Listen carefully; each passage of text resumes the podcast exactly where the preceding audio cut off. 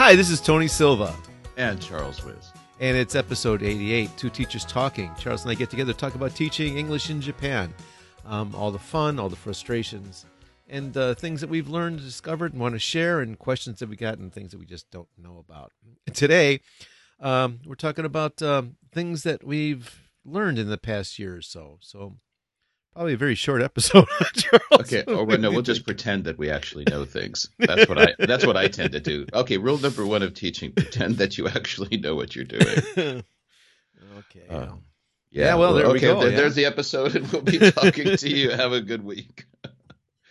yeah, it's a good question, isn't it, Tony? Right? What do those? How do you really articulate all those things that we really know, but don't even have awareness sometimes? I think so. That Yeah. wasn't it. When you brought up the subject, I thought that's that's kind of interesting. So why don't we let you run with it? Let's. So we're doing our one of our lightning round things today, right? Oh yeah, so yeah, yeah, bounce off. I'll do one, you do one, I'll do one, you do one, something like that. why don't you do one? You do one. You do one. You do one. I think that's what I'd prefer. Okay, I'll do my first I know one, which you'd is- prefer that. okay, let me do my first one, which is always put the load on the other person.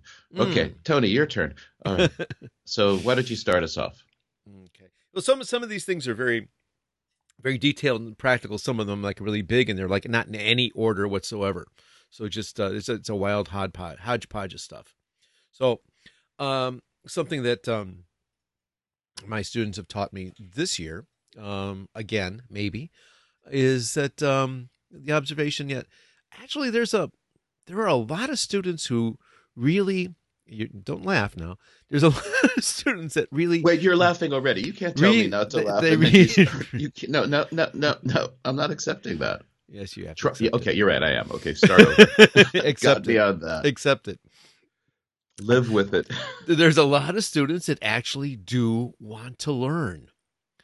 There's a lot. They don't necessarily want to work hard, but um, I'm kind of struck struck this year by looking. They actually are interested in learning. You know, Tony, I think you nailed it. You nailed it. It's, it's perfect. It's perfect. They want to learn. They just don't want to work at it Hmm. or work They- for it. Right. Good. or know call. how to Good know call. know how to do it, or yeah, or just like Oh no, no, no. they Those don't get di- the big picture, right? Those are different students. We can. I think you're right. You can look at the students who want to learn but don't want to work. The students who want to learn but don't know how, and the students who want to learn and are going to learn despite you. Okay, that's nice. I like that. right? And those are three different categories. Yeah. So let's go with the one you're talking about first, which is the ones who want to learn but maybe don't want to work. Yeah. So yeah, I'm, I'm just you know looking at my classes and things, and you you you you know you get a sense like okay, this kid's engaged, this kid's not, this this kid's with you, they're not. Um, but um, watching and you know watching them, and also with looking at what they've written. This happened to be. I'm, I'm thinking of like a reading writing class right now, and uh, reading what they've written stuff. It's like, well, this is kind of curious. This is not not what I would have predicted, and they seem, you know, they'll they'll no roll their eyes and moan and stuff when you give them like too much, you know, what they think is too much work to do. But they uh, they're in the classroom and they're actually interested in in learning. So it's I kind of had to, you know, remind myself of that because you kind of go in there with a with an attitude. It's like, okay, you know, I'm going to force this stuff down your throat. And it's like, well, you know, you can take make more of an Aikido approach to this kind of things. Well, actually, they've got an intent or desire to to learn, and if you can kind of use that energy and flip it around, uh, you maybe find another route to success. I don't know. That's that's what I got.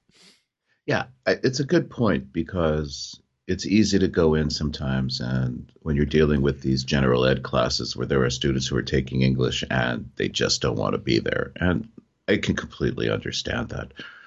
But when you have that student who wants to learn but is not willing to make too much of an effort, those can cause me some kind of trouble, to put it mildly right? You know, because it's like you want to learn, but you're not willing to make an effort to learn. So you've done all your learn, And and then you have to say, oh, okay, that's why Japanese people talk about active learning because these students maybe believe that learning is a passive thing, and if they just sit there, they can absorb it. But I don't think so. Um, but for a lot of them, that's been their experience so far, right? Oh, this is we could do a whole episode about unlearning. We, we probably have de-learning, decompression, right? Detoxing, detoxification. Well, we've talked, I think, about the learn dependency before. Yeah, and that's what we're really fighting. And I think what you have is maybe the student who appears not to be willing to work is actually someone who's just been really indoctrinated, for lack of a better word, mm-hmm. into the teacher providing all the knowledge, and they just yeah. have to sit there and absorb. The idea mm-hmm. that you'd actually have to get up, stand up, and actually walk across the classroom and talk to another student for some students is a real surprising thing. yeah, yeah, yeah. Right. So maybe that explains that. And then if you move to the students who want to learn but don't know how, I think those are the students where we could really have the most effect. Mm you know, is helping those students figure out what those little things they can do that'll help them learn. So, okay, so that's one thing you've learned is that there are students who want to learn. Mm. Okay. Uh, is it already my turn? Your turn. Wait, you didn't talk enough. Uh, I did. No, you didn't. I want you, as I tell my students, I want you to talk. I don't want to talk. I want you to work. I don't want to work. Um, I would go back to say that I'm just one of the things I'm noticing more and more is the students just don't know how to learn. They don't know how to, you know, my assumption is that if I don't know how to do something, I Google it. If I don't understand something, I Google it. If I don't know something, it's up to me to do that. And that for students, that if they don't know something, they will, a good proportion, a good um, percentage of the students will stop at that point. And so yes. it's very important to, drill them, drill them, drill them, drill them, drill them, and I'll bring this one up again. This is my my in out theory. Um, that you have to teach them to always Google, and that's what I think. That's my short take on it. Well, that that uh, students don't know how to learn that was that was also an item on on my list, um, and yeah, another you know, reminder to self that early on in the academic year, uh, a little bit of energy, like as you just said, like you know, to go to the Google or in any way, like just to get that that impulse to stop, right? As you just said, they don't know, they just stop. They don't have, they're too shy or reticent to ask, even ask the question, which I which I know we we think different. I don't mind them asking something. Like, you could please ask me stupid questions. I'm happy with that. It's like it shows some motivation. It shows some some interest. It's like yeah, and it might be. It shows you're not sleeping a, in class. A really stupid. Yeah, right. you're awake. Like, you're awake. Like, oh, I haven't fine. put you to sleep yet. And you know, and again, you to, to you know, cliche, you're turning into a learning moment. It's like okay, good. It's like okay, you don't know this. Like well, okay, where might we find? where, where might we?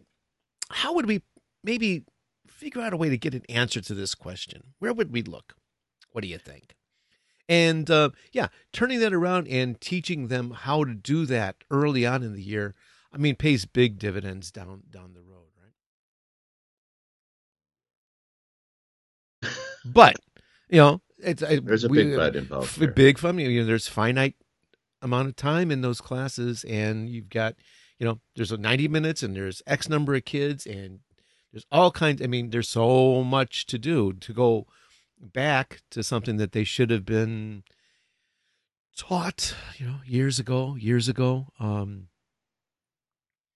just makes you know adds to the plate. it makes it makes the job a little harder, makes you a little more tired at the end of the day. But there you go, and that's what you do. But again, if you can do that early in the year, and if you can like take that individual uh, incident and generalize it to the class, some kids will pick it up and if you can foster that kind of environment in the classroom by the end of the first semester hopefully uh, some of that is kicked in and uh, people are able to do a little more independent learning. Okay. I'm going to add on to this a little bit later so i actually sound like i have like an original thought. But i'll do that later. Okay later. go. okay. Your, your turn. Again oh, did you just go? No, no, that was yours. That was mine. It was yours. It was it was on my list, but Okay, uh, so you, one of the things you took precedence. Yeah, you, sneaky you things, it. sneaky things teachers can do. You didn't answer the question yet. Go. It's. I think it's your turn. My it's it's a it's a little bit related to that to my my first point, but it I think it's different. Um, to listen because because there was the precipitative event was was was the same. Listen carefully to the noisier, disruptive students. Um, it's easy to, and again, this is like a, a maybe a, you know novice teachers have a much harder time with this. Um, uh, experienced teachers have some some of us have a higher comfort level with like giving the students a longer leash Mm-hmm. and it's easy to mistake uh, a noisy disruptive student as someone who's just trying to be a pain in the ass um, and when in fact might be actually a very bright uh, capable student who's just bored hmm and again, it's like this is you know I, this this one guy I've got in mind. It, it's it's interesting. It's an interesting dynamic in the class. He's he's uh you know first first glance he's he's a jerk, uh and um incredibly because you know you know male female female interaction is such a rarity in our classes, right? Um, he has uh has a thing going on in class with um one one girl in class who's um, cheerful and very active, totally without any English language skill whatsoever. Um, even to the point where like she and she'll ask questions and I'll answer in the simplest English I can. And she'll say, I'm sorry, teacher, I don't understand your English. And her friends around her saying, You gotta be kidding. what the hell's wrong with you? She's like, You didn't understand that. And then they're telling her, He said, blah, blah, blah. You know, they're explaining to her in Japanese. It's, That's so easy. How come you didn't understand it? Then she's totally without any English ability whatsoever. And this guy sits in back of her, um, who very easy to write off as like, you know, the class clown, like the jerk um, and stuff. And it's like, and again, it was one of his essays, and it's like he, this is he's not an English major. He wants to learn English. He wants to go. He wants to live in and, and study in the United States. Never would have guessed that from his classroom behavior. The Mhm. last guy, the last guy you would accept ex- expect to have an interest in like living in the United States. And it's like, geez, this is this is something here for me to look at because I I was ready to write this guy off. It's really easy to forget that we see them in a classroom situation, and that is just one very small aspect of their oh, personality and who they are. ain't it? That's kind Ain't of it? like it's like, excuse me, do you think I'm the same person at home that I am in the classroom, Sure, and we're as guilty of it as they are. or even more? I think Yeah. we have the because we've practiced the act a whole lot more yeah. in the same you know classroom in the same. But I mean, I mean, uh, the mistake of like assuming that we're seeing them as they really are. right in the It's- classroom, it's- yeah. Yes, yeah, I know exactly what you mean. There's a I have had a couple of kids, and you just think students, and you think that they're just punks, and you stop and you think I have no. It's just a behavior, and you know I always try to rem- remind myself that correlation does not mean causation, and especially with behavior and indications of who people are, and giving it kind of some kind of alternative task where they can write or they can produce something or create something sometimes you get really surprised and you get to see that that kid you thought was unmotivated is actually just bored out of their mind Yep. Yep. that's the most common one by the way i find out that when a student's acting out it's just that they're really really bored and then i have to determine are they bored because it's a- way above their level or way under their level Mhm. and usually you, if once you can figure that out then you can find some way to deal with the underlying problem which is you know i'm bored because of i either know the material too well and it's repetitive or i don't. I have a girl like that in one of my classes right now. She's kind of sarcastic and says some kind of pseudo rude things and it's because she's her english is pretty much better than anybody else's in the class and Mm. she's just bored going through the, the motions. So okay. Is it my turn now? It's your turn. okay i'm going to start this one off by saying once is not enough twice is not enough three times is there is nothing that they are going to learn the first time you teach it and I use the best example of this are manners. Thank you. You're welcome. You know, handing papers back. And the other one is, um, as I've mentioned before, I'm very um, insistent about manners. Is that I expect students to always say thank you, nice talking with you before they stand up and walk away from when we they their group members or their partner. And going into week seven, week eight, so I figure, okay, week eight, they've we do about four different rotations, five rotations per class. So let's go minimum, let's say three after a 24 to 30 times that they've finally, finally, maybe are you know I'm 75% compliance that they remember to say thank you, nice talking with you without me reminding them. You can't teach it once, you can't teach it twice. So when you talk about googling, this is what I meant before when you were talking about teaching them how to Google or teaching them how to solve the problem. You got to do it again. And you got to do it again and you got to do it again and you cannot do it too often because they're going to forget. It's just the way they don't take notes, a lot of students. So you have to reinforce that. And for example, teaching them to take notes, right? Uh, new word? Is it a new word? Everybody, who's a new word? Raise your hand. Everybody raises their hand. You say, Where's write it down? Where's your pen? Where's your pencil? Right. So they write it down. Then you put another new word on the board. Nobody writes it down. You know what I'm talking. yes, right. So you stop and say, okay, pick up your pens or pencils or your phone, enter it, put it down, write it down. Okay. And then by about the tenth week, you go new word. they finally like start reaching for their pencil or pens. So yeah, always um, you got to. I guess it's drill and kill to some degree, but it's um, yeah. I guess it's a matter of looking at what habits do they need, habits of mind, or what habits do they need to develop. And creating new habits requires a lot of repetitions. That's uh, really well put. Um, yeah, absolutely. And I have to say that probably, I'm guessing, I don't know. I don't, know what my biggest weakness is, but that certainly is among my um, biggest biggest weaknesses is not enough repetition of, of anything whether it's like the actual like like uh micro learning skills like you like you just like like talked about like you know, writing down a new word or whether it's something that you actually part that's actually part of the quote unquote lesson. Um, enough repetition uh, going back and, and enough review and over and over again. That's that's something where i often um, come up short i think.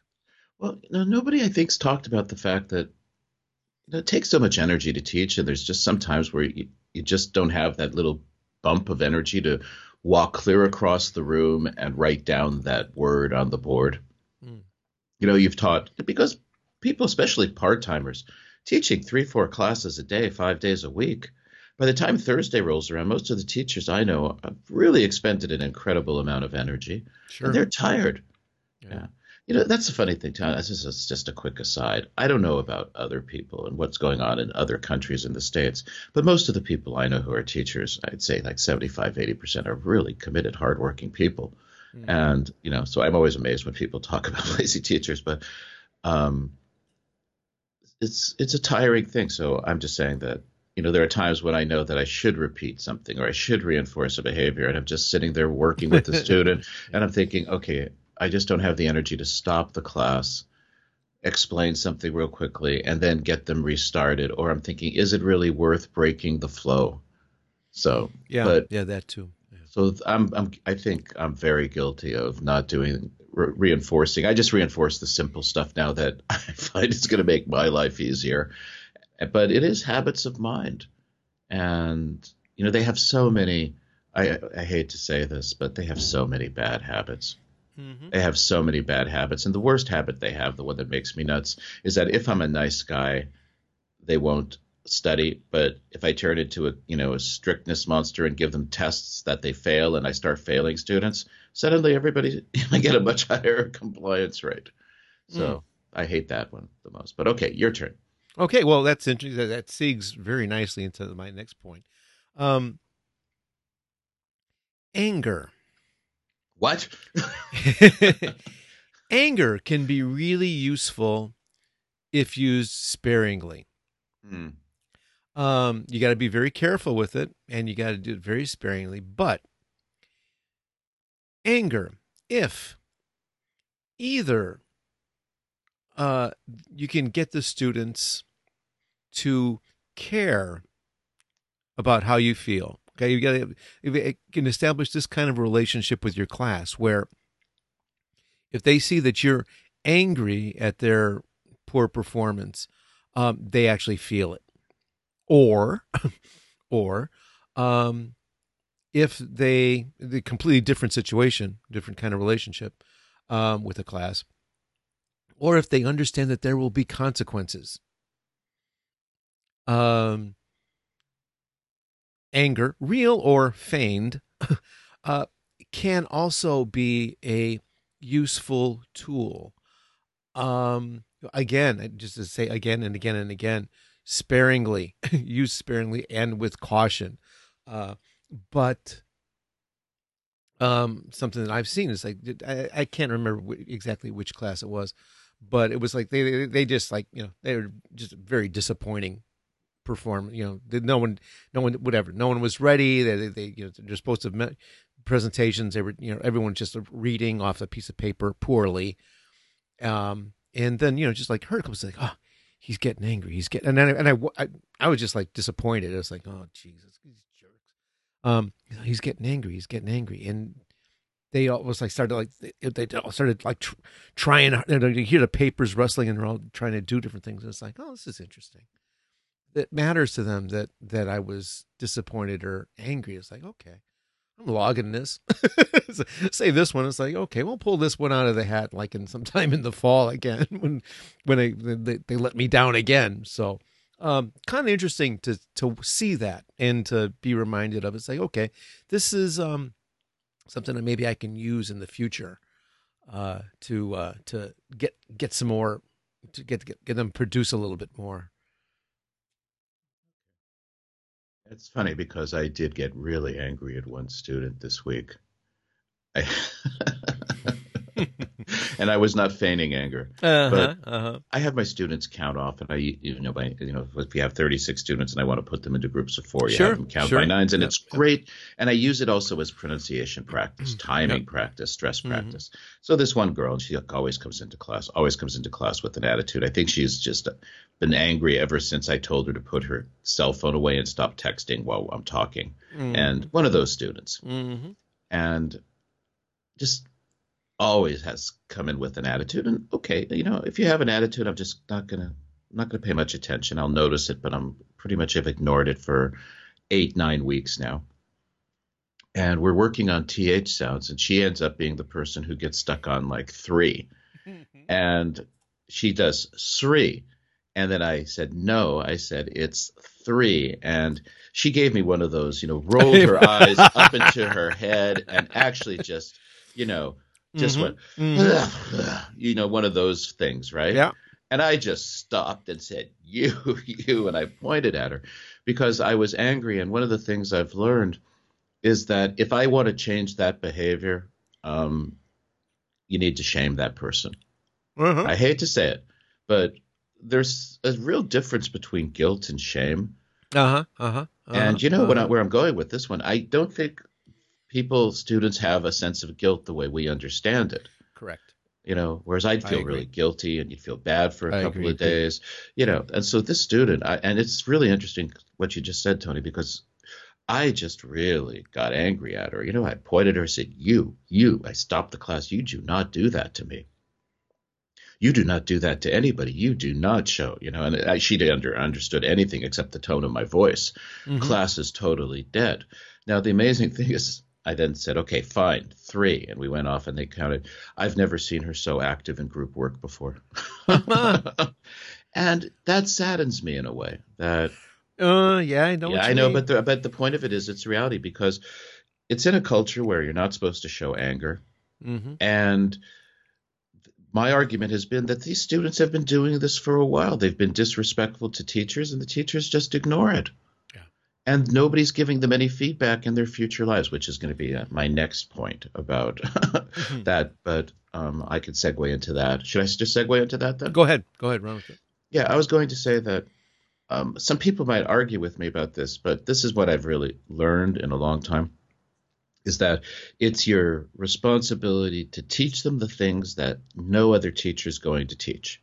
You got to figure out what things you're teaching that are going to help them in their lives in the future. And it doesn't necessarily have to be purely related to English teaching or language learning, but it's you got to make sure that you're teaching them some things that you're reasonably sure nobody else is going to teach them and they're not going to get from anywhere else. And for me, those are the thank you, you're welcome, excuse me, thank you, nice talking with you, thank you, nice working with you. For example, making sure that they immediately learn that when they sit down in a group, they do their aisatsus. Hello, good morning, how are you? Every teacher has to be able to gift them with something. And so, hopefully, in some kind of cumulative effect, that they're learning things because our job, in a certain way, is to equalize the dis inequality in societies, right? So, some you get a kid, and like I'm going to brag about my own kid. My wife and I drilled our daughter in manners. You know, thank you, you're welcome, excuse me, please. I'm a teacher. So when I go to teacher conferences, the first thing everybody says to me is, you know, hey, Mr. Wiz, it's a pleasure having your daughter in class. But there are parents who don't teach their kids that. Now, yeah, that is true. Right. And the kids who have parents who teach them that are at such, you know, they're running a marathon and they're starting halfway ahead of the other kids. So things like manners, um, being polite, knowing how to engage or interact with people, kind of equalizes a lot of the inequality that happens between parents and economic status, right? So, but it also might be other things. It might be teaching students how to use Google or how to be independent learners or how to work in groups. But you have to figure out something you have to give them something that regardless of how weak your teaching is or how ineffective your teaching is, there's something that you can say, yeah, I know that I'm the only teacher doing this and I teach that, and at least my students will come out of my class knowing this that will help them later on down the road. So there. Yeah, I like that. Nice. Yeah. So what is the thing that you teach them that you give them? But mm. there's quite a few things I think you're not just consciously yeah. There's a, yeah, there's a maybe, but I, I think consciously um, I think that I am able to create a classroom environment where finally they actually get to the point where they are not afraid to make mistakes or yes. not afraid to ask questions. Unbelievably valuable. Right? Yes, yes, so yes. Uh, that touche. And um, a way of integrating the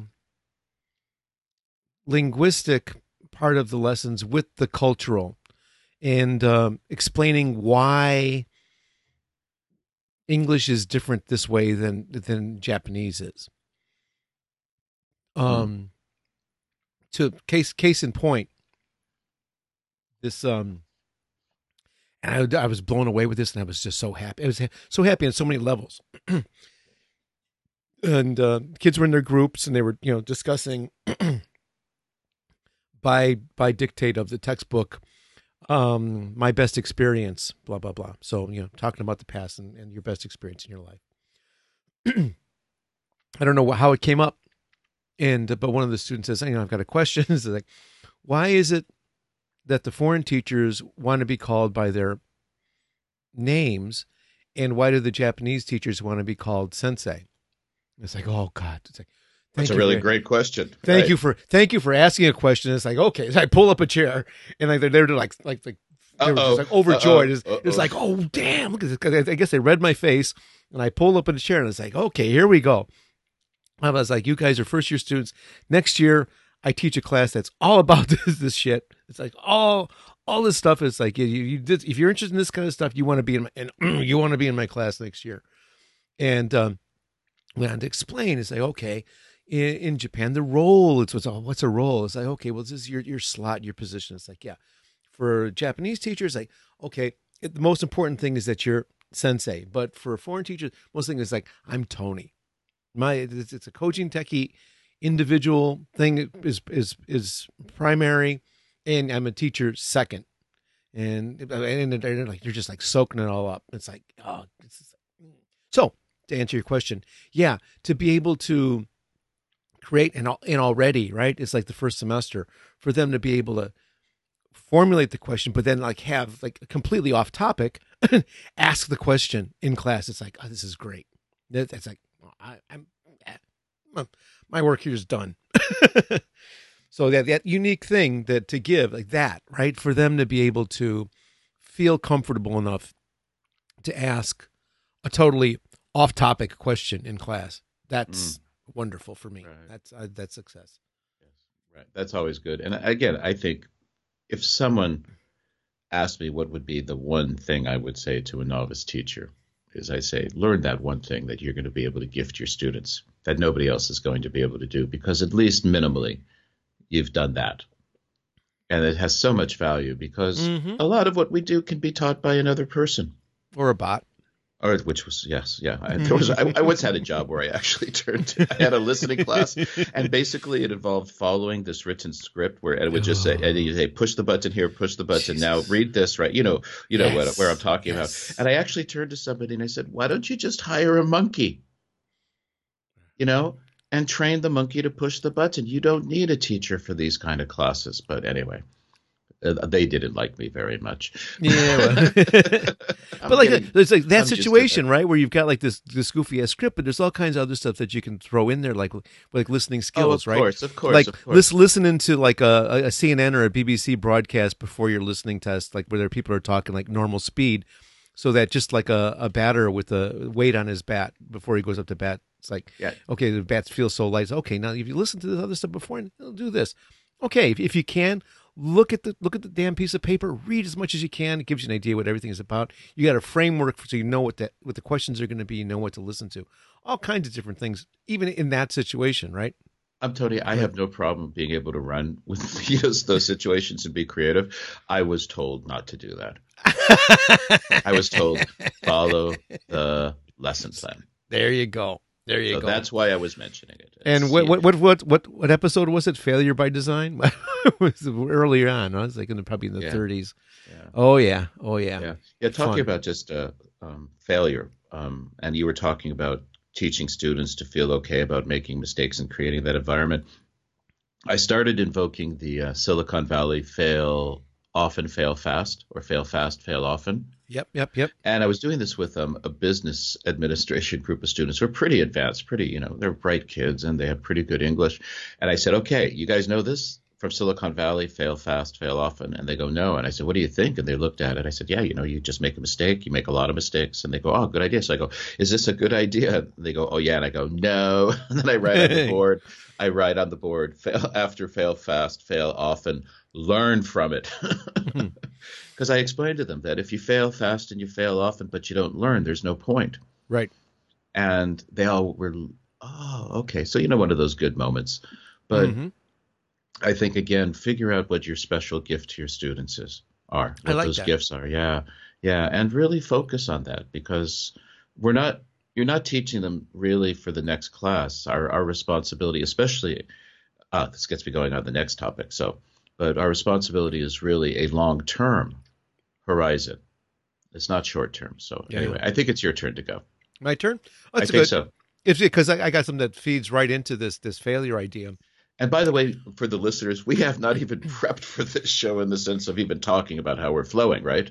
Yeah, and it's, it's it's just flow is working very nicely today. Yeah, it feels nice when it works, doesn't it? Mm-hmm. so those odd occasions. Yeah. yeah, talking about well, the podcast at least flows. I don't know about my classes. Ask my students. Okay. Anyway, go ahead.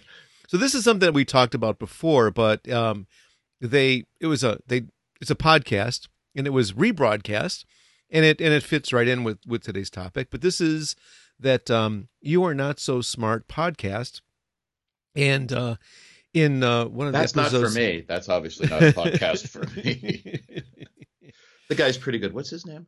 uh. Dave Uh, McRaney. Yeah, Dave McRaney. It's a real. We talked about this. It's a really great podcast until he gets to the cookie part, right? Yeah, I, yeah, yeah. Anyway, yeah, that's forget no the worry. cookies. Forget the cookies. Okay. Anyway, go ahead. Sorry. But this was this was the the study, and, and the, the title of it is weird. Which, Yes, which yes, white yes. something something. No, no, no, And- no, no. Western, educated, Okay. industrialized, rich, and developed There you go. Thank you. countries. There Yeah. you go. Weird people. And yeah, and then like all psychological psychological studies are based. You know, they're all using college students as their sample group. So all the all this the, the whole body of psychological psychological research is applicable only to, To 18 West, 22 Western year olds. American American students from 18 to 22. Yeah, you know, and, and I'm not any different than I was in 18 to 22, especially in levels of confidence, right?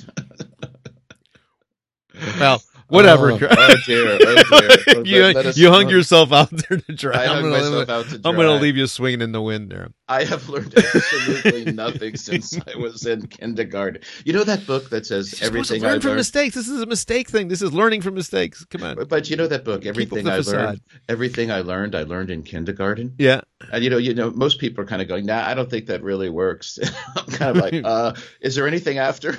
I'm sorry. Oh God, sometimes I feel like I haven't learned anything. Anyway, go ahead. So, the um, weird people and 18 Well- to 20 year old Western right. Yeah, it was that it was that uh, study that they compared, like uh, I think American students and Japanese students, in the way that the very different way that they responded to failure. Yes. And uh, the uh, the American students, like halfway through the thing, it's like they were given their test results, and um, half of them had like been given like a really difficult test, so their scores were terrible, and the other ones got an easy test, and their scores were high. Um, then the, then they they created this diversion. It's like, oh, we we had a problem. You just play with the computers, and you, there's a computer game. You just go play the computer game. And the students who were six had like the easy test and had like high scores kept trying, trying, trying with this computer game. The students who did miserably because they had such a hard test gave up. But the results were com- opposite for the Japanese students. The ones who did well stopped trying, and the ones who had the lower scores were motivated to keep trying, trying, trying. Yeah, but- so from that, sorry. Uh, so so from that, I have become less hesitant to point out errors or weaknesses in you know in students' production, whether in speaking or writing. I, I I'm I'm not, I'm starting to think of them not as not not like me. It's like okay, they yeah, Westerners, yeah, this um what uh, the, self image thing and you know whatever is important. It's like no, this is the, they're again from that episode. The brains are different. They develop differently. The culture is different, and it's like, yeah, um, against your own instincts, go ahead and point out the errors that will have a bigger effect than saying, "Oh, good," you know, encouraging, "Oh, good job, good job." No, don't say good job. Say, hey, "Listen, you could, you can do better on this part. You can do, work on this. You're this is like, oh, thank you, sensei." Right. The- um, yeah, it's uh, you know counterintuitive to me, uh, an American, uh, but that's what I've learned. Go, sorry. I guess I would just say you could never underestimate your own blindness. Yeah, yeah, yeah. You know, my own cultural blindness, and then you know, you can never underestimate the number of assumptions I'm making. You can never underestimate the amount of assumptions I'm making, right? I can never underestimate those. Um, it's so true. It was a great study, and it really does point out that we really don't know a lot, and a lot of what we think to be true is not. And you know, that goes back again to the problem with replication studies that we're oh seeing yeah. now. Oh yeah. Oh yeah. Right. And um, just the incredible, incredible reactions of the um, there's just uh, we should do a whole episode. I think it's on a on executive control and bilinguals, where the original study sh- indicated that bilinguals have a higher levels of executive control, let's say in the prefrontal cortex. And somebody, I think an economist or actually a non-educator or a non-linguist, went out and tried to replicate the study and couldn't replicate the same results. And the original author um, would not work with that person, and you know the usual attacks, right? Mm-hmm. mm-hmm. Right. Science is rational. Scientists are not. Yeah. But I think that's a very good point. Is that you've got to figure out how they work. Yeah. Yeah. Right. You know, it's and we're so and we're, we're so wrong so often. we're so often so wrong. Speak for yourself. I'm. I am wrong. speaking for I am myself. always wrong. I'm. All, I'm amazed. I, I. You know. I wonder if I really started keeping tally how how rarely I'm right. you know that just. uh, I'm Now you might surprise yourself. Yeah, I might get a. I might get three percent instead of one point five. That's But I'm just saying. double. I, yes, that's like um, half of my students in, in my class thought I was the greatest teacher on in the world. How many students did you have? Two. right. We've got to be careful with statistics. But I think that's a, a very good point is that you've got to be aware of your biases, got to be aware of just how different they are. And then I think I've mentioned this before in the podcast. I was talking to um, some teachers, and one teacher asked me, Well, how do you deal with the culture gap? between you and your students. And I actually said, you know, the biggest problem for me isn't the culture gap, it's the age gap now. That creates a larger culture gap. Yeah, actually, you know, for both students. of us, like we, have been here for so long. We've been here for so long. I mean, it's, it's exactly. Yes, we've, we've been, been, here, for so long, so long. like, that right. we're so much older, but we're also we're so you know so you know used to being here that the culture gap is not really a thing. But the, but age, the gap age, gap is, is getting worse right, and right, worse. Right, because I keep getting older every year, and they keep staying the same age. right when I started teaching, there was the gap between a freshman and myself was 12 years. Mm-hmm. Okay, the gap between a freshman and I now is 41 larger. years. It's, larger. it's 41 larger. years or something. It's just amazing. Yeah. yeah. Yes. So the um, the age gap is really big, but I think yes, being aware is really good. And I'm trying to think of something to say because I think it's my turn, right? It's your turn. It's my turn. Yeah. I think um, kind of riffing a little bit on what I was saying before, um, something I try to keep aware of is that we're in this for a long game. It's a long game we're playing. Mm. And I strongly feel, and I think, you know, maybe we actually should do a podcast or we have done a podcast in this.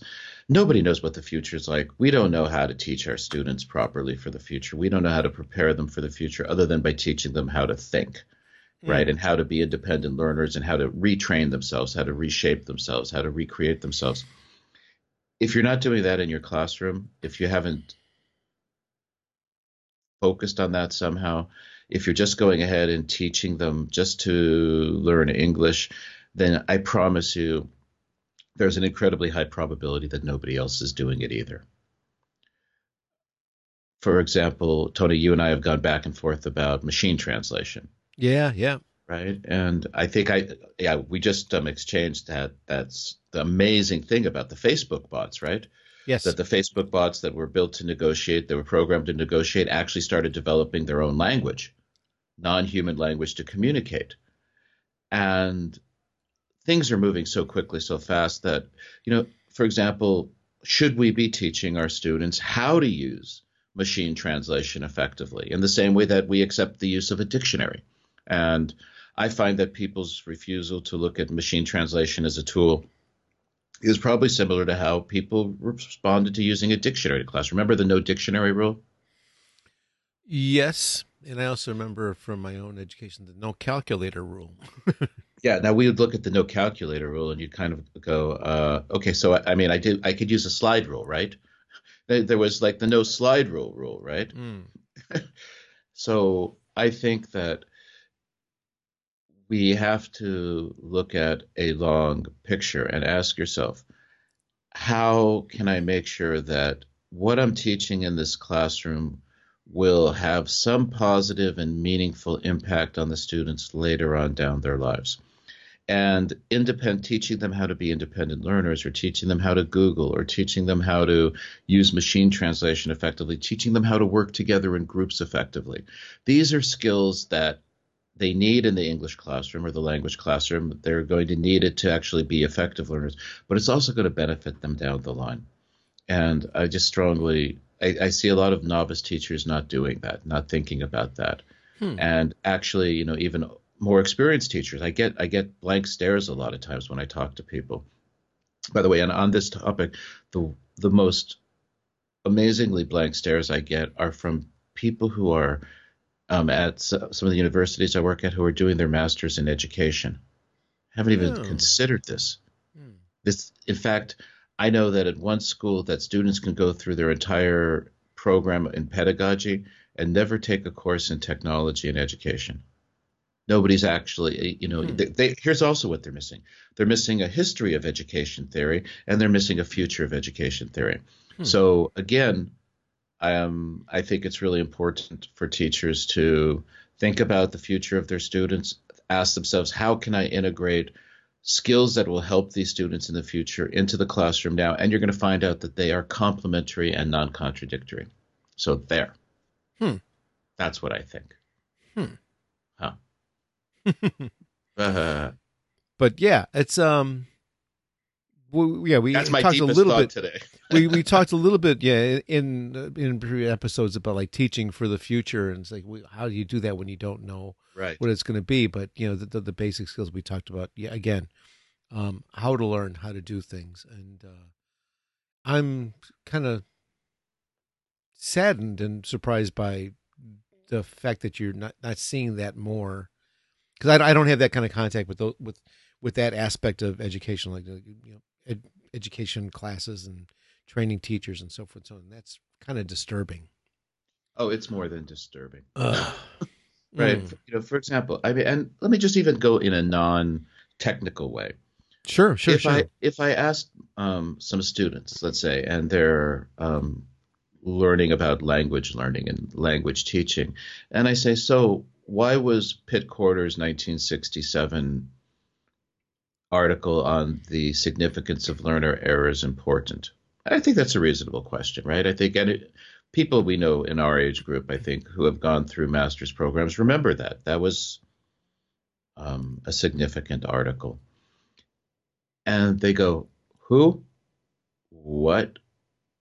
So they don't have a class that takes them through behaviorism, for example, older learning models. They ha- they don't see the history of, for example, grammar based, you know, the audio link, these different the methods period, Mhm, right? mhm. And so what happens is that they don't see the cyclic nature in the same way that fashion is cyclical. They don't see the cyclical nature of teaching theory and how it gets modified and how it goes around and round in this outward spiral of building on previous things. So for example, you know, to explain to them that, you know, years ago, the biggest innovation in teaching was task-based learning. But you don't see task based learning anymore. What you do or hear, you hear task based activities because people are beginning to understand finally that there is no one way of learning. There is no one method, that it's a hodgepodge, it's a grouping, it's a mixture of different kinds of teaching activities, learning activities, etc. So, what I'm trying to say is that they don't even get a history of hmm. language teaching. So I have to, you know, show them that, you know, this is when basically the field is invented. And you know that great um, the Google thing where you can um, ngram, where you can put in and you get to see the history of word usage because they've scanned so many books and things. Uh-huh, uh-huh. I love that. Type in second language acquisition one day. It's really interesting. Hmm. And then go back and look at, um, you know, certain of these really famous essays. Look at, you know, Pit Corder's, you know, significance of learner errors, and look at Krashen's um, monitor theory hypothesis, and uh, it's really, really good. But anyway, what I mean to say is that it is scary. They don't think about the future. They're not being asked questions. So if I ask students, um, you know, uh, what what are the justifications for using a smartphone in the classroom? And almost none of the students see the smartphone as a computing device. I say, would you allow a smartphone in the classroom? And they say no.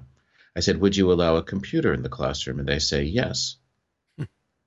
And then I say, why would you not allow the smartphones? Say, oh, students are going to be texting. And you know that? Remember how in the beginning people didn't trust students with computers? Because what was the big thing when we were working together at the one school? I was ta- we were talking about using computers, and one of the professors said, but they'll go online and look for porn. no, no, Oh, no, really? no. How we're, ta- we're talking know? about the students, not the teachers. right, right. It's no, yeah, yeah. It's like, how would you know that? That was not a in my career. but again, it's that you know the mistrust of the technology and the mistrust of uh, students. So anyway, so I'm done with my thing. So there. I think it's your turn now, right? My turn. Uh, let's see. Um, get like maybe a little nit back down to like nitty gritty stuff, but um, Yes, let's get away from this highfalutin theory stuff. Yeah. but uh, but it but it but it but it kind of blends. No surprise. Um, especially lower level students, but not not exclusively. Uh, students all levels. They really benefit from good handouts. Um, I guess the, the current we were talking about trends, right? The, the current trend is scaffolding, um, but um, to give them on paper uh, some of the basics, and, and the basics can vary. You know, it's just like maybe things to talk about. And we before we started recording, we were talking about different kinds of materials and things. And I sent you a copy, and that's an, that that's kind of an example. I think was talking about um, uh, adverbs of frequency, and it's just a list of it's like maybe thirty things. It's like how often do you whatever? How often do you you know get your hair cut? How often do you see a movie?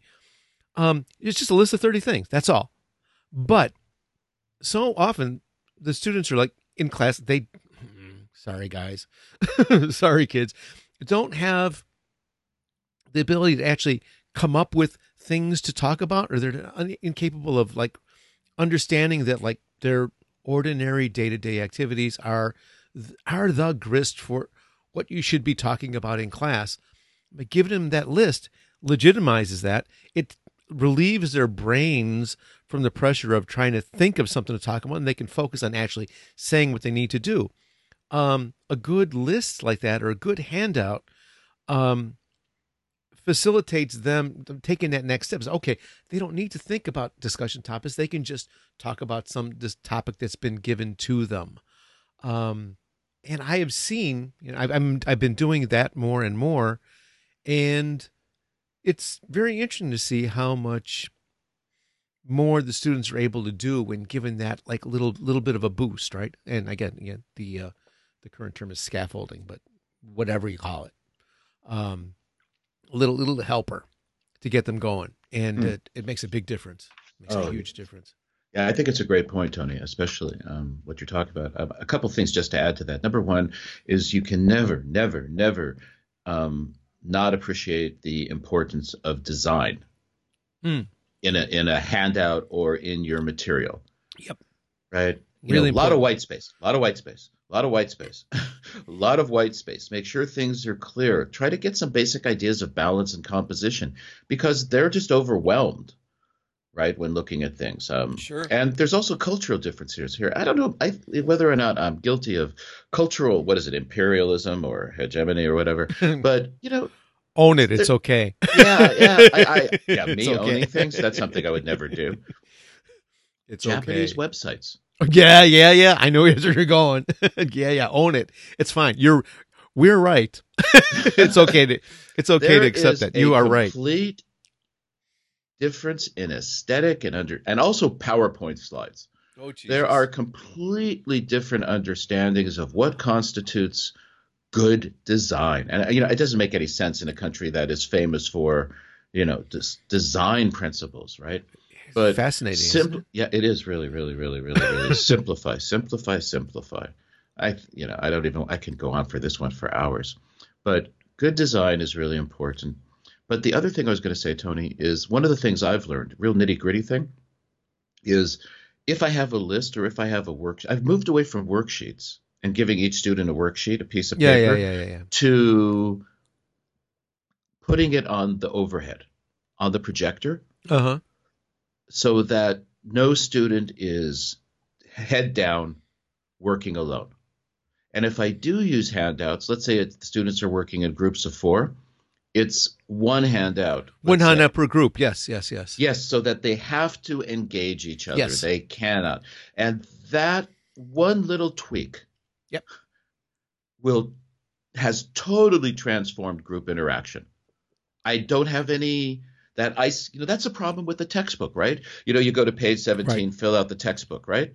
And nobody's talking about this yet. It was one of those things you just talked we were, you mentioned earlier on. It's like things that we don't know that we know.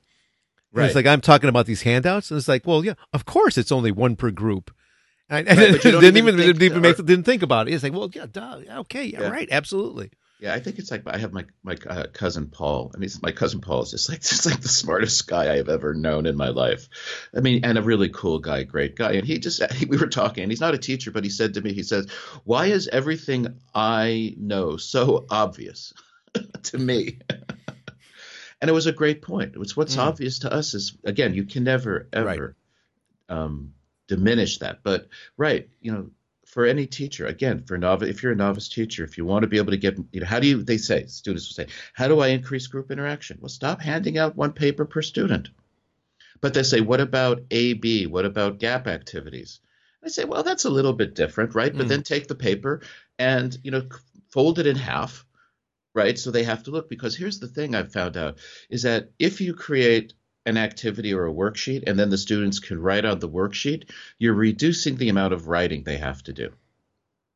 And I want to mm-hmm. increase the amount of writing. So if I just give one sheet per class, the students actually aren't just filling in that one little space, right? Mm. My favorite food is, and they write um, takoyaki, for example. Now, what I find out is they're actually writing my favorite food is takoyaki, and I'm getting them reinforcing a lot of basic behaviors that I want. Mm. So there's so many benefits to just getting away from worksheets and you know having this that one handout or putting everything on the board. It's really, really yeah. There's no need for those textbook things, but your point about design, uh, yeah, really, really important. Design it well, simplify it, make it clear, right? And it's easy to A/B test, right? In Mhm. one class, you give out, the, Oh, sure. you- right, and just say, hey, which one do you like? Well, that's because- that's sometimes that's not that reliable either because you know you you've had this experience too. You have you you try something in your first class, and, you know, you got two Right, two classes, yes. and it's great. It's like okay, this is fantastic. This is this is works like a charm. I, you know, I got it made in the shade. You give it to the second class, it's like bombs. it's like it's a total disaster. It's like what the hell? What the Yeah, the worst part the worst part of that is with jokes, right?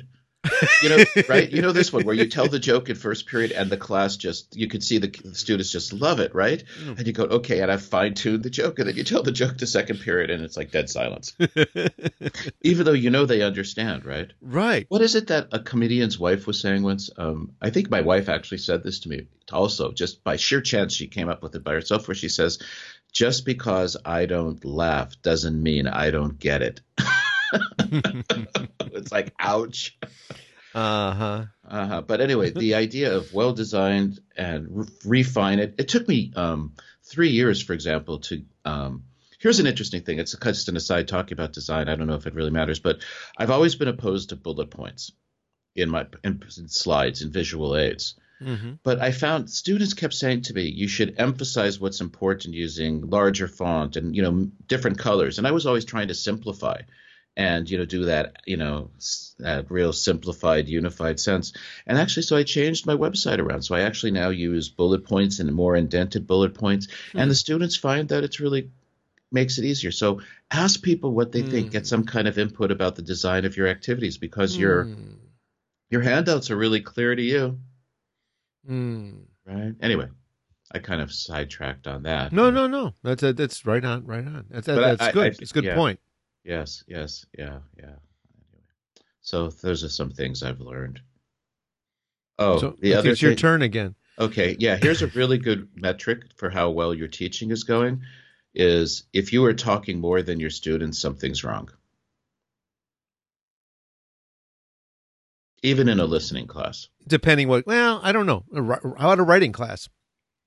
Um, yeah, you're yeah, I still hold by that. Yeah. If you're talking more than the students are working together, something's Hmm. wrong. Okay. Let me refine that. Because in a writing class, I want my students to be on task writing so that Yeah, I there can you go. do the Okay. monitoring there. You know, you know that old thing, right? There's almost no uptake of teacher correction. Right? The students want you to correct their papers, find all their mistakes, and then they fix it in the paper. And, And I think, and I think that's maybe some research that needs revisiting. That maybe one of those that is like maybe not be replicable. I'm not so sure, but uh, yes, I have read that. Read, read those I'm- studies. my anecdotal evidence and what I've okay, here's what I've learned. All right, uh, okay, let me just. I have seen the students make the same mistake time and time again, and the best example is subject verb verb agreement. Let's say, okay, Okay. You'd agree, I think, that those Yep. mistakes just keep happening. Common, common, common. Common. Well, why are you correcting it? Teach your students how to peer edit. Right. Because to peer edit, they have to be able to identify Yes. that mistake, and by identifying the mistake. So even in a writing class, I want my students talking with each other more than I'm talking. I want them on task more than I'm talking. Um, so, but I don't teach any lecture classes. But and but if you have to talk a lot, make sure that you create time so that students can summarize and check with each other the understanding of what you said. So do not go talk for 20 minutes at a time. You know, break it up into little chunks and say, okay, get together, you know, list what's what are the key points of what I just said in your groups, figure out if there's something you didn't understand and ask me. And that's something I have to keep reminding myself and I forget a lot. But now that you know I'm mentioning I'm writing it down now, do it that way. So there. That's my final thing I think for today's episode. I want to stop there for me. Okay. For But if you have other things, please run with it. I've got um just some something that could just be like shot off um Go for it. fast. Reminder when talking to your students, you won't believe how important it is to speak slowly.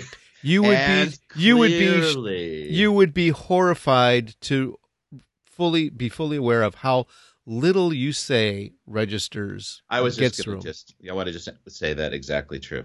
It Yeah, doesn't. It, it's you, really you- true. you have They no idea how little they little- understand. compared to what you think they understand. They're Again, working. They're working so hard. Yes. They're working so hard to get. You really got to break it down if you want to be understood. Yeah. Yeah. Um, two fast ones. Don't forget to keep the. We talked touched on this a little bit before, in a roundabout way, but this specifically. Don't forget to keep the gifted or the advanced students challenged. Mm. um, you know, you can you slow down like the, the, the bulk of the lesson, but the, the, your your your you know more advanced students make an effort to keep that pipe full.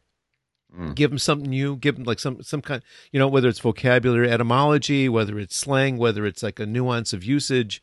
Um, give them some some nourishment. Um, keep their pipe full. Put something on their plate too regardless, you know, your whole your class is like, oh, well, this is a side for you know, you know, you know, for you know, you Hiroshi and, and Sachi, um, you know, this is this you wouldn't use it in this situation, but use it blah blah blah blah blah. Okay, and then go back to the lesson.